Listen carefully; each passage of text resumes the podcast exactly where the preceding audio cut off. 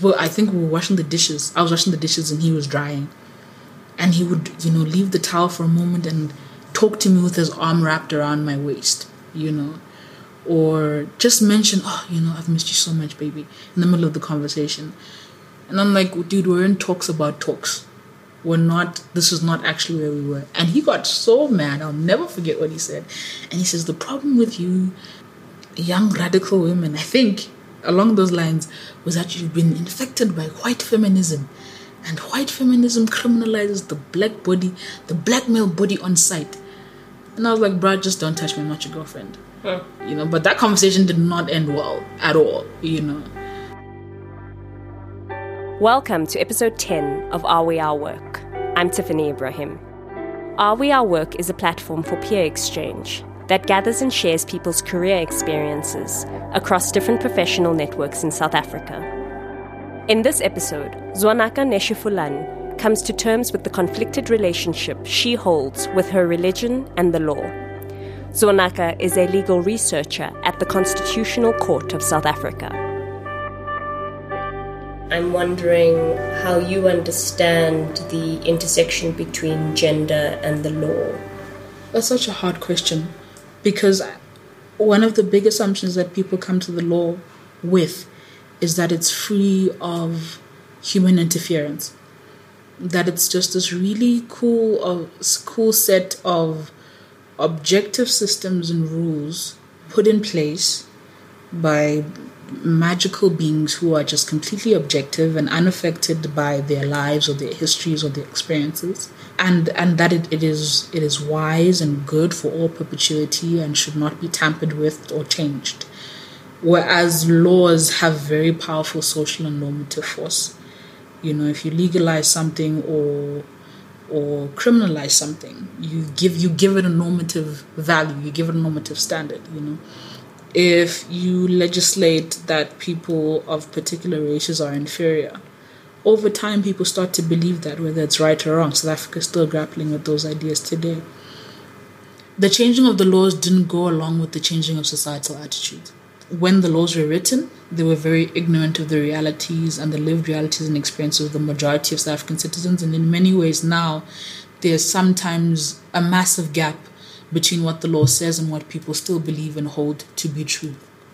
And so sometimes the law is great and it changes things and it protects people and it creates a springboard from which to protect rights or a basis or a normative, but that does not always align with the views and ideas and beliefs that people have.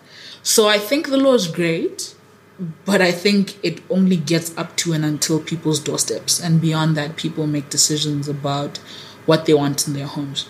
And South Africans are very fierce about their privacy and about the decisions that they should be allowed to make in their homes as husbands or as wives or as parents towards their children. Um, so you don't always see beliefs and understandings or law translating necessarily into the kind of social shifts that you need to create the society that the law envisages itself.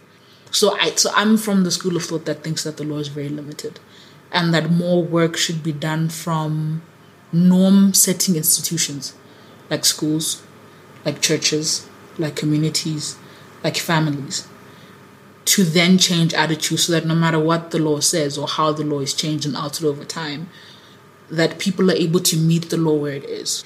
It's only great if someone decides to challenge it. And that's the limitation of it. The law must be met by a person and the person must carry it and take it to a forum where the forum is able to make decisions and then go back and then personally enforce that decision for their own sake.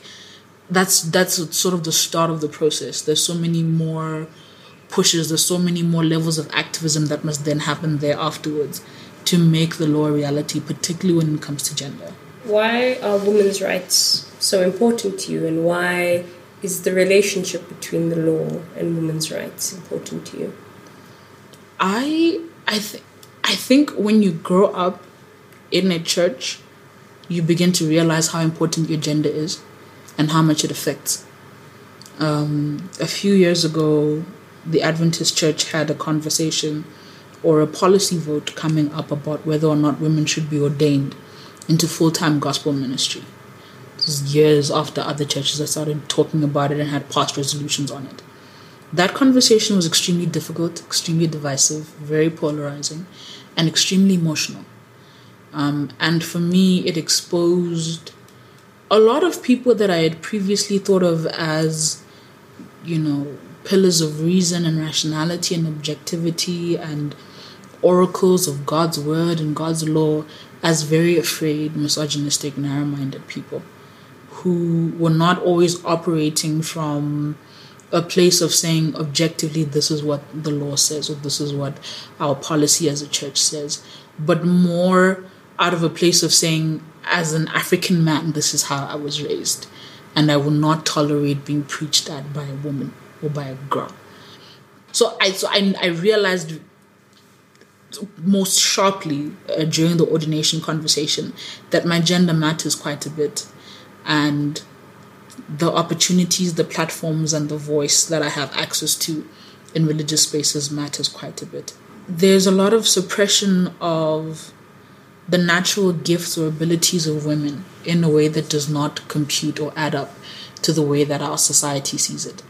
So you have women who are who have been empowered in terms of BEE laws or empowerment laws or employment equity laws and are CEOs, but who come to church and can't be treasurers because they're women, or who come to church and can't be can't sit on decision making bodies because they're women you know. So you have a church that is not harnessing the full intellectual potential that it has within its church member group you know um, and i thought it there's there's there's the the understandings of how our country works when it comes to law and the way that my church operates uh, are not the same. And increasingly i think a lot of these views are informed by people who just don't know if they then insist. you think that? You think people just don't know? sometimes sometimes. But i was about to add a qualifier to that and say that if sometimes if if you persist then then i know that you're malicious. If you keep bringing something to someone's attention and they insist that that's not the way that it works then at least you know that you're dealing with somebody who's malicious. But i think we should at least try to eliminate ignorance and a lack of awareness and a lack of knowledge from the picture as well. What does religion mean to you purpose. Religion means I know why I'm here, I know what I'm here to do, and it guides everything else that I do. It guides the way I perform my work, it, guide, it guides my relationships with people, it guides the way that I dress, it guides the way that I present myself, it guides my social calendar, the things that I can and can't attend, it guides my diet, the things that I can and can't eat, um, guides my finances um, the things that I can and can't spend money on. It gives it gives you purpose. It gives you a way to to prioritize and to say this is the thing that's most important, and all other things must be subsidiary to that.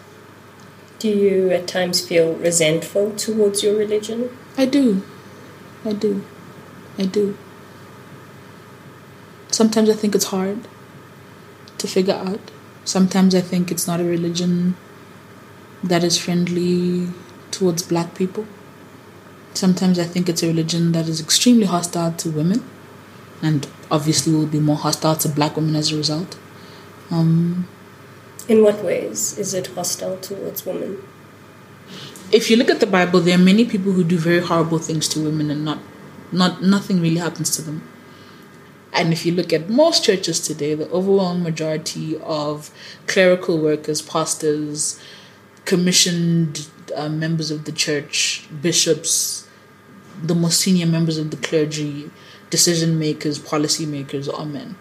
And they make policies because they're human that ultimately make sure that their interests are protected at the end of the day. It's an extremely patriarchal environment, you know, where the ultimate form of realization or self actualization is for you to be a married wife. And if you don't behave, you'll never be married and you'll never be fully legitimate and a full participant of the church extremely sexist. So, why are you still, in light of everything that you've said, why are you still so deeply devoted to your religion? Because I don't think. Uh, I was about to give you a very glib answer and ignore the like the last three four years of spiritual crisis that I've been in. Um, those are questions I've asked myself many times. Um, it would be dishonest to say that I find it easy. Um, find what easy? Find religion easy and find explaining why I'm still religious easy. There have been many times I've considered just agnosticism to say, you know, there might be a God, there might not be a God, I don't know. And to live my life that way. Uh, the time period where I just I wasn't reading my Bible, wasn't going to church, you know. Um, but I'm devoted for several reasons. One, uh, my social circle um, are all Christians. My worldview for the last 30 years has very much been dominated and ruled by Christianity. My family is very devout. If I were to step away from my faith, I don't even know, think they would know how to begin to relate with me.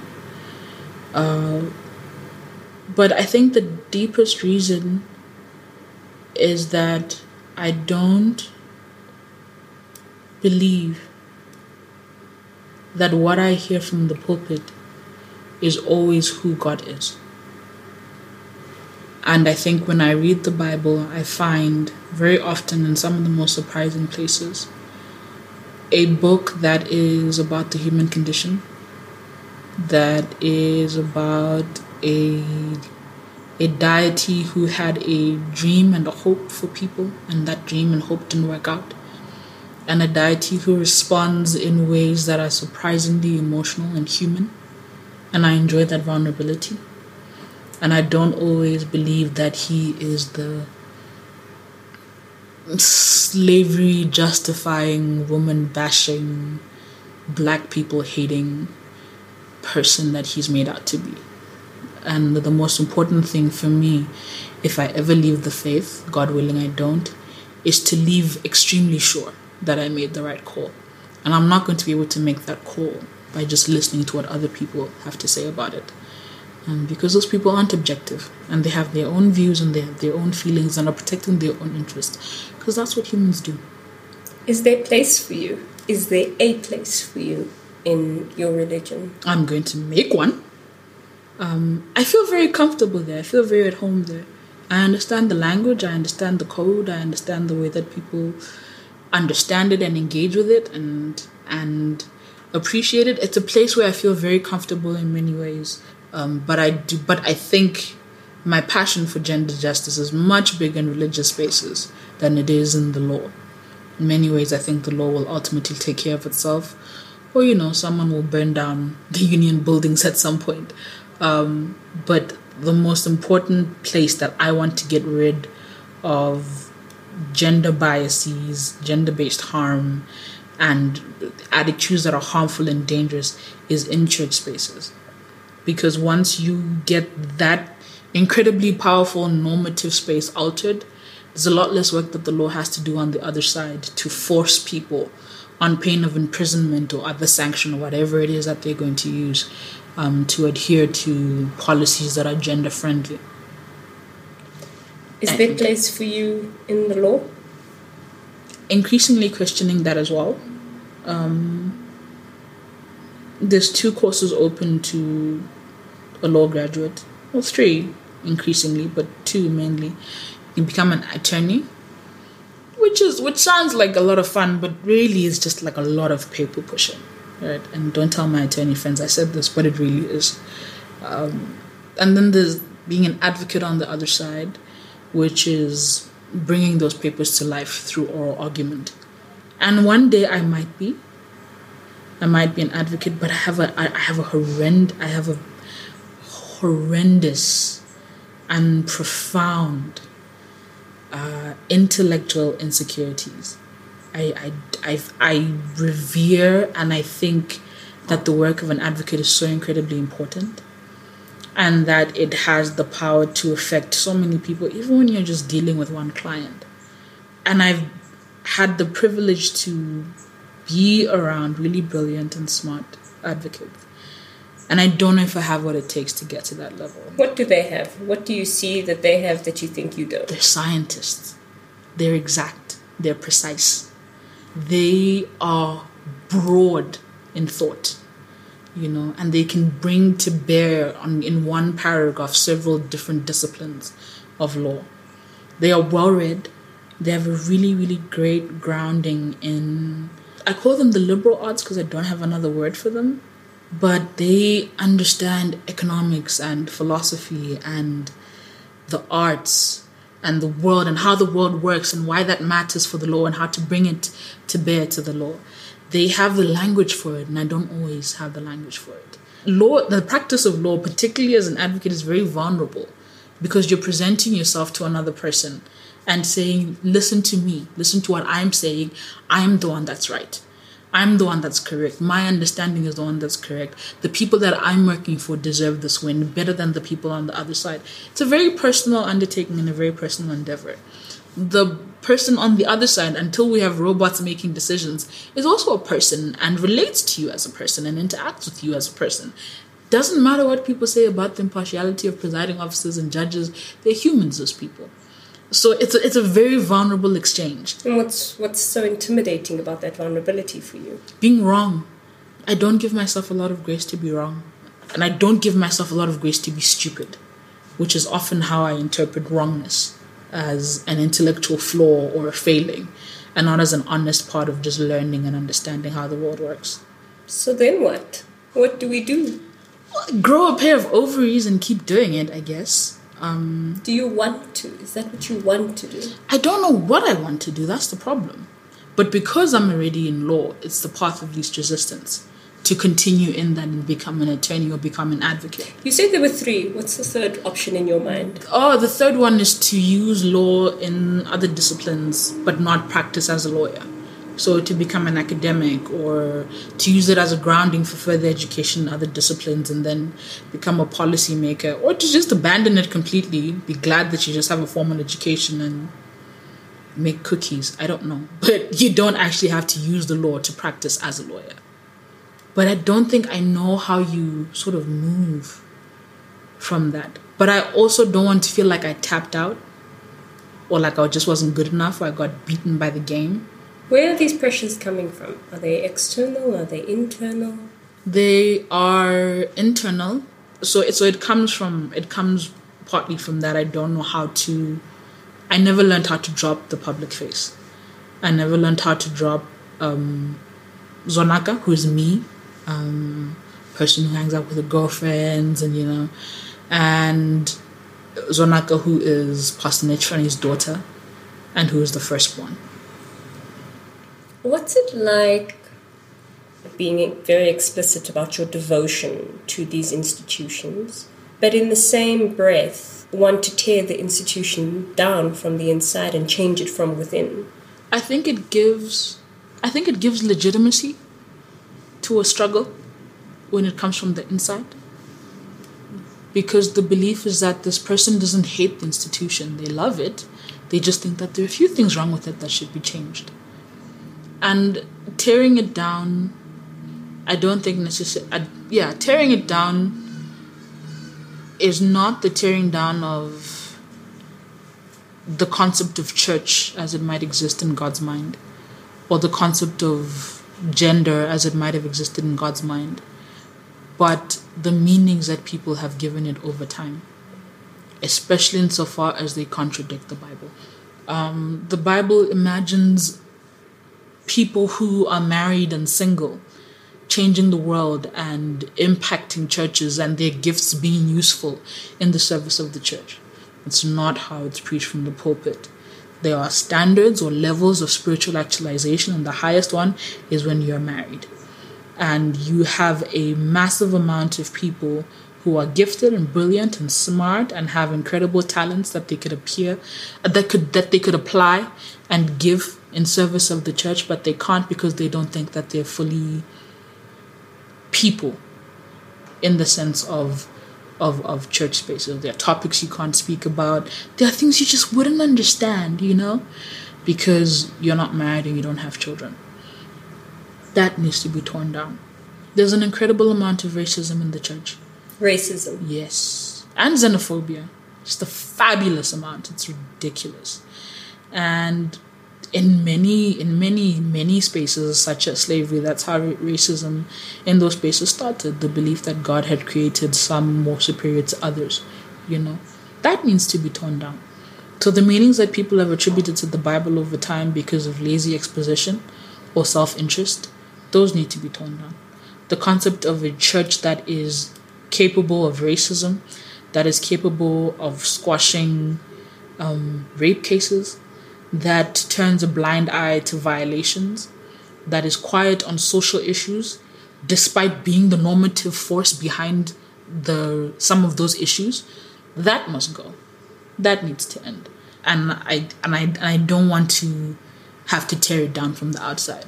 You know, I'd much rather say I'm a church person, I'm a woman of faith. I've seen these things, they're not working. I work in law. You're gonna get into trouble at some point if you don't fix this. This is how you address and this is how you deal with it.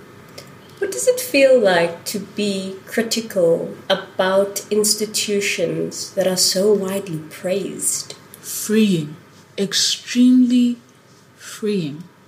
The worst part of my life, and this applies to relationships with other people and institutions, is where I just have an unquestioning adoration and belief in a particular space or in a particular person. Because that person can do whatever the hell they want to do to you. That institution can do whatever the hell they want to do to you. And you will grin and bear it because you think that the institution can't be questioned. So I will never be afraid or cautious. I would rather go too far, have a Damascus Road moment later on, and then say, oh snap, I was wrong. I'm sorry about that. But the privilege of being able to think freely and to critique and to have the space to do so. And luckily my parents are very supportive of it. And to say i gents this doesn't sound right that for me is incredibly freeing. I don't think i'm a special case in any shape or form and i don't think i'm a minority either. It does seem to be coming very much from black people and people of color who are very much at the intersection of oppression on both political and civil grounds and on religious grounds as well and who are pushing back and saying, I God, we're very glad that you love us, but we want the land. You know, we're very glad that you promised us Jerusalem, but there are people who are living in Jerusalem while we're here. We would like that as well. So no, no, I, am not. I'm not the only one. Not by a long shot. Mm. Are We Our Work forms part of a long term research project that documents career experiences and labour market practices in South Africa. If you would like to participate in the research going forward, visit areweourwork.com to find out how you can share your work related experiences. This episode was created and produced by me, Tiffany Ibrahim. Sound and editing by Dean Salant. Recording support by Yogan Sullivan. The music is by Vuma Levin and can be found on his album called In Motion. The episode cover was designed and illustrated by Lauren Mulligan. To stay up to date on the podcast and future episodes, follow Are We Our Work on Instagram and Twitter. Thanks for listening.